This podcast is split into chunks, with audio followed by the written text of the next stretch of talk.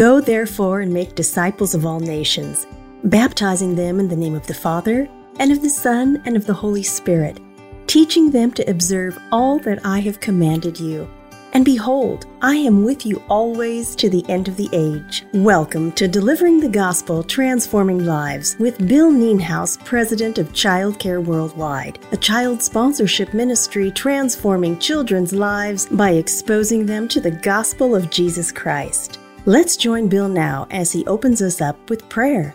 Heavenly Father, thank you for loving us before the world began. God, we thank you for giving us your holy word and through that word, we can learn more about your plan for us and apply that knowledge to our daily life. Lord, please be with us now and open our hearts as we go to your word.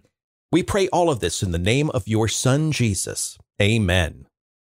Welcome to Delivering the Gospel Transforming Lives. I'm Bill Nienhuis. I'm the president of Childcare Worldwide.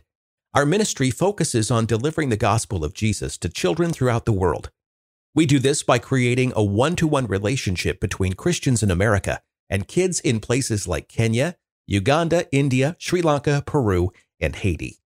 Today on the program, we'll reflect on the Word of God, talk about transformation, and bring you up to date on some of the things we're involved with at Childcare Worldwide. I pray that the time we have together today will be a blessing to you.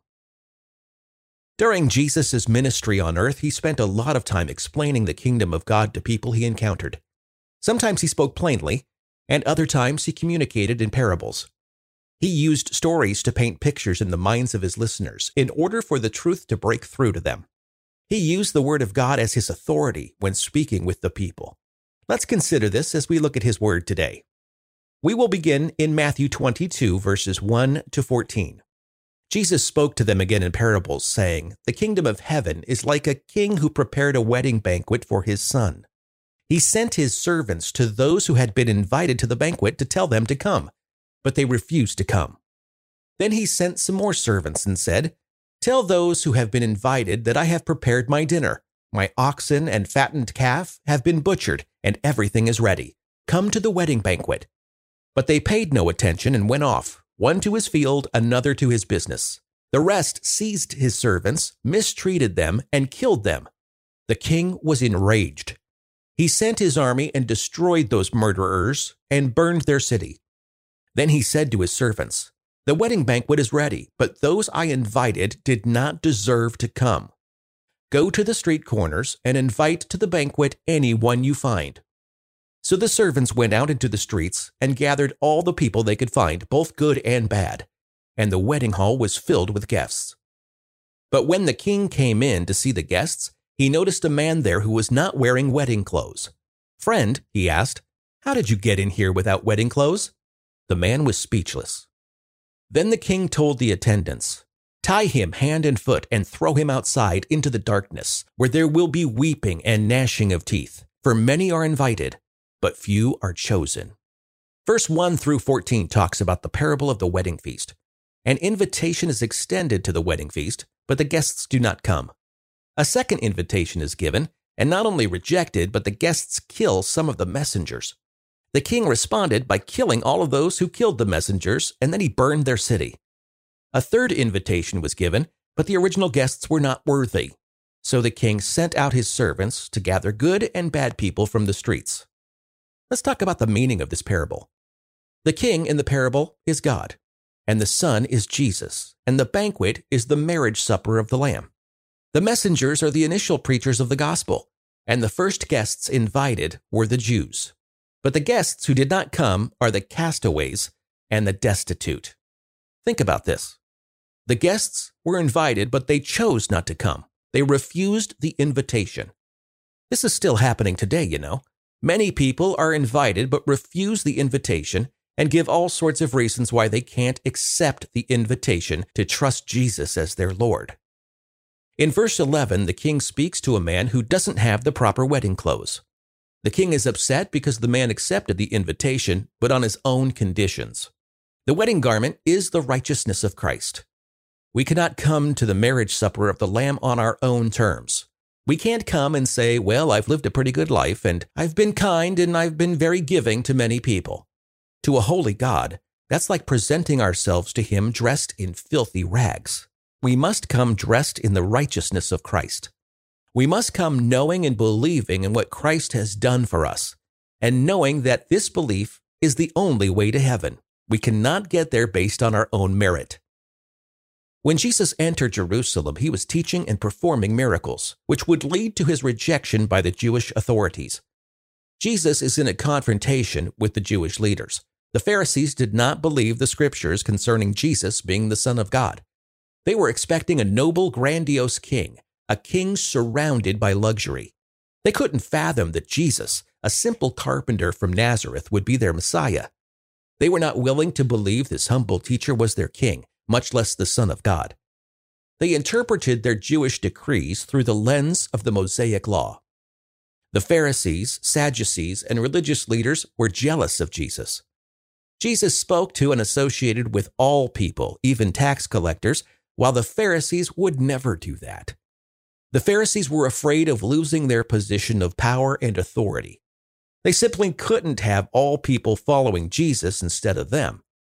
Jesus exposed the Pharisees for believing they were better and more righteous than anyone else because they believed they could keep the law perfectly.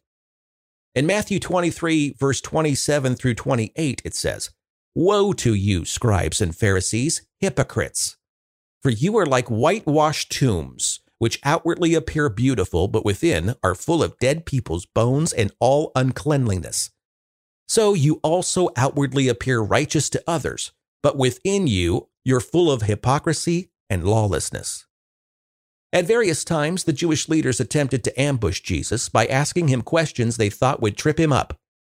They tried to set a trap for him so they could throw him in jail. They listened to his parables, not to learn from them, but to use them against him. In Matthew 22, verses 15 through 22, it says, Then the Pharisees went out and laid plans to trap him in his words. They sent their disciples to him along with the Herodians. Teacher, they said, we know you are a man of integrity and that you teach the way of God in accordance with the truth. You aren't swayed by men because you pay no attention to who they are. Tell us then, what is your opinion? Is it right to pay taxes to Caesar or not? But Jesus, knowing their evil intent, said, You hypocrites, why are you trying to trap me? Show me the coin used for paying the tax. They brought him a denarius, and he asked them, Whose portrait is this, and whose inscription? Caesar's, they replied. And then he said to them, Give to Caesar what is Caesar's, and to God what is God's. When they heard this, they were amazed, so they left him, and they went away. The Pharisees asked Jesus if it was right to pay taxes to Caesar. Jesus responded to this question with, Why are you trying to trap me? He asked them to show him a coin, and the coin had a picture of Caesar on it. Jesus pointed out the picture and asked the obvious question, Whose portrait is this? and then told them to give to Caesar what is Caesar's, and to God what is God's. Jesus was telling them that Caesar was in a position of authority and that they must obey him. But they also need to obey God. This hasn't changed. Even today, we must obey our civil authorities, whether we agree with them or not. And yet, above all, we must remain loyal to God and be obedient to Him. The Sadducees tried again to catch Jesus with his words when they questioned him about whom a woman should be married to after the death of her brothers. Matthew 22, verse 23 through 33 says, that same day, the Sadducees, who say there is no resurrection, came to him with a question. Teacher, they said, Moses told us that if a man dies without having children, his brother must marry the widow and have children for him. Now there were seven brothers among us. The first one married and died, and since he had no children, he left his wife to his brother. The same thing happened to the second and third brother, right on down to the seventh. Finally, the woman died. Now then, at the resurrection, whose wife will she be of the seven, since all of them were married to her? Jesus replied, You are in error because you do not know the scriptures or the power of God. At the resurrection, people will neither marry nor be given in marriage. They will be like the angels in heaven. But about the resurrection of the dead, have you not read what God said to you? I am the God of Abraham, the God of Isaac, the God of Jacob. He is not the God of the dead, but the God of the living. When the crowds heard this, they were astonished at his teaching. The Sadducees wanted to know since the woman was married to all seven men, Whose wife would she be at the resurrection? The Sadducees were considered to be the elite of their society. They were part of wealthy families who bore high priests. In their religion, they would not consider anything but the first five books of the Bible called the Torah. They did not believe in the resurrection or in the promise of eternal life. This is why they chose to ask this question. More importantly, Jesus knew all of this, and he knew that they were trying to trap him. Jesus responded with, At the resurrection, people will neither marry nor be given in marriage. They will be like the angels in heaven. But about the resurrection of the dead, have you not read what God said to you? I am the God of Abraham, the God of Isaac, the God of Jacob. He is not the God of the dead, but the God of the living. Since Jesus knew what the Sadducees believed, this was the way he chose to respond. He didn't specifically answer the question about whose wife she would be, but rather he stated, Yes, people will be in heaven. Not only that, but he added the fact that Abraham, Isaac, and Jacob were living in heaven too. Now let's address yet another attempt by the leaders to discredit Jesus. Jesus knew the Pharisees were hypocrites and called them such. Jesus knew they were not able to fulfill the law because they were, just as any human, filled with sin. We know the only person who kept all of the commandments was Jesus himself. The Pharisees actually believed the commandments could be ranked and that they actually could be put in order of the most important to the least important. Matthew 22, verses 34 through 40 say, Hearing that Jesus had silenced the Sadducees, the Pharisees got together. One of them, an expert in the law, tested him with this question Teacher, which is the greatest commandment in the law? Jesus replied, Love the Lord your God with all your heart and with all your soul and with all your mind.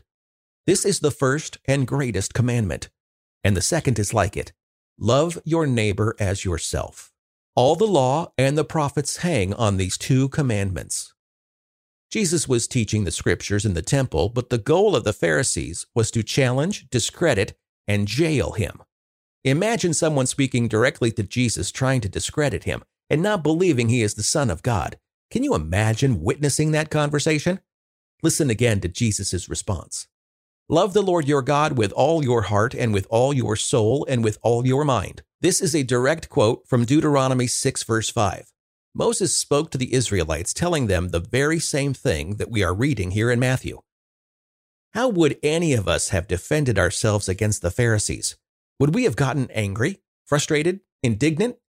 Would we have taken a, how dare you ask me that question attitude?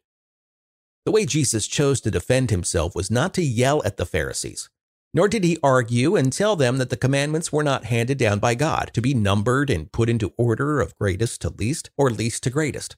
Instead, he chose these words from Deuteronomy 6, verse 5, and gave a very clear and precise answer.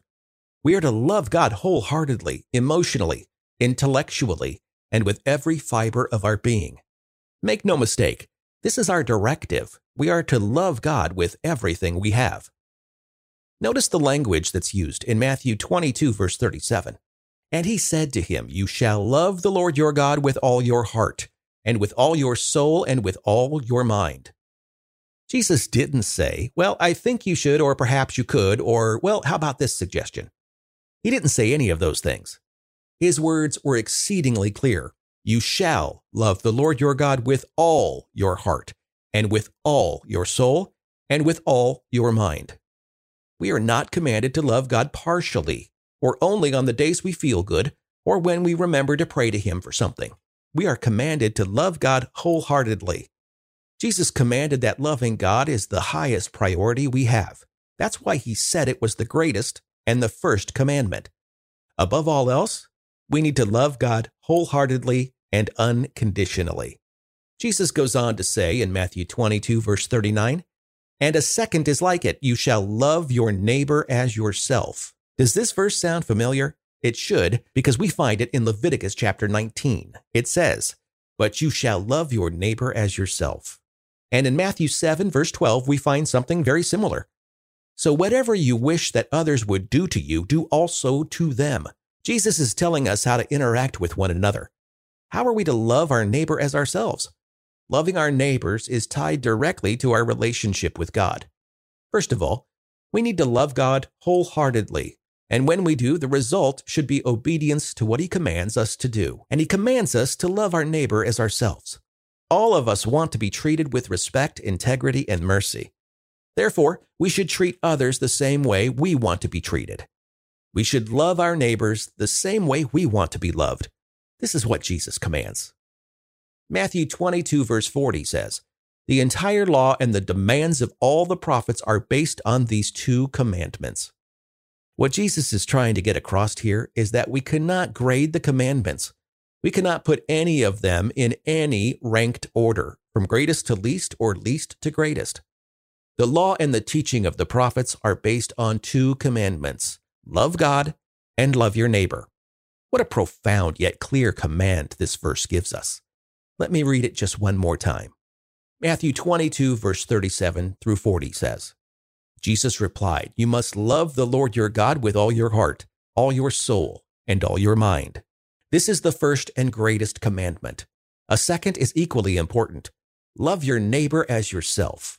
The entire law and all the demands of the prophets are based on these two commandments. Simply put, love God wholeheartedly and love your neighbor. Now, finally, let's look at the question that Jesus asked the Pharisees. Matthew 22, verses 41 through 45 say, While the Pharisees were gathered together, Jesus asked them, What do you think about the Christ? Whose son is he? The son of David, they replied. And he said to them, well, then, how is it then David, speaking by the Spirit, calls him Lord? For he says, The Lord said to my Lord, Sit at my right hand until I put your enemies under your feet. If then David calls him Lord, how can he be his son? No one could say a word in reply, and from that day on, no one dared to ask him any more questions.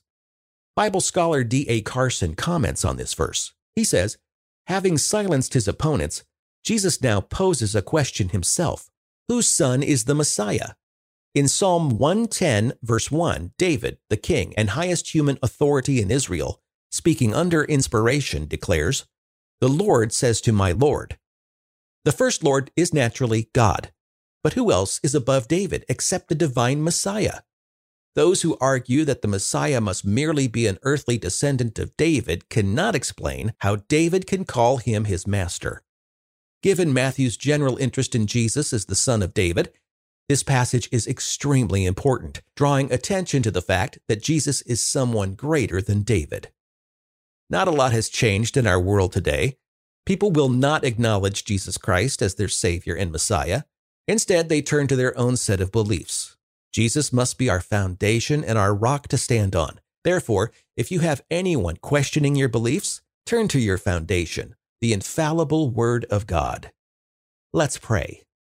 Heavenly Father, thank you that your Son Jesus stood on your holy word as his defense.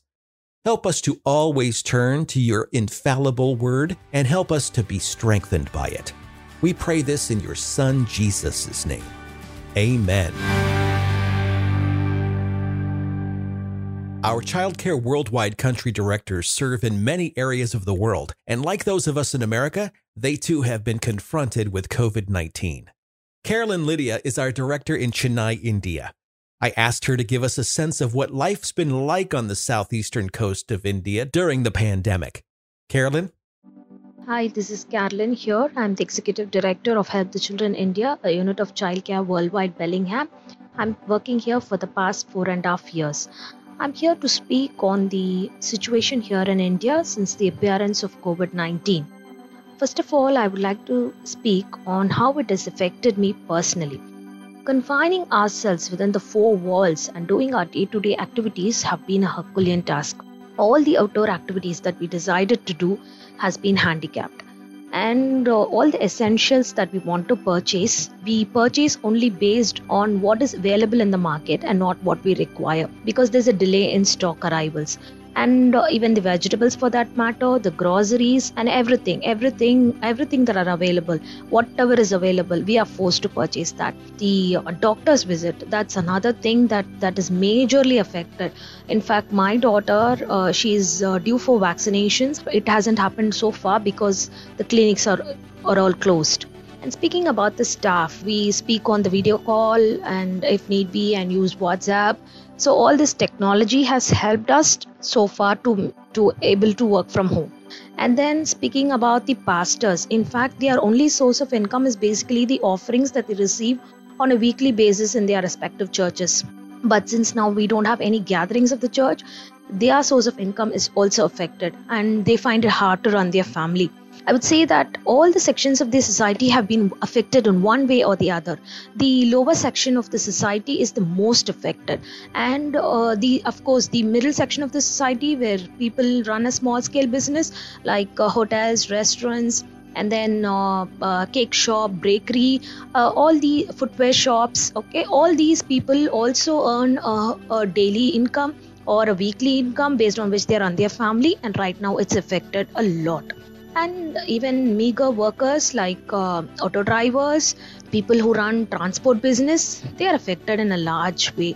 So all these uh, also almost all sections of the society have an impact of this covid-19 and we request all of our all of your prayers uh, especially for this Indian economy, and uh, pray especially for our leaders uh, who, you know, to know Christ and also to have the fear of God in them and uh, pray for all the superstitious beliefs that are happening. And we are given some task uh, based on some Hindu rituals. Uh, so, all these things uh, we need to pray for. We should feel uh, we are, in fact, really burdened on the situation that is in right now.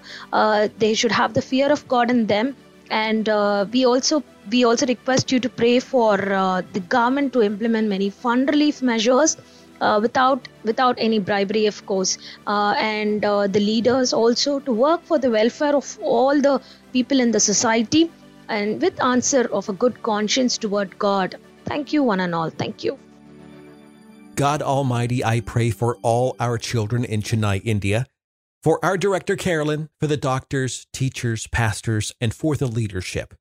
I ask that you send your holy spirit to open their hearts to you I ask that you convict them of their sin, draw repentance, and welcome them into your family.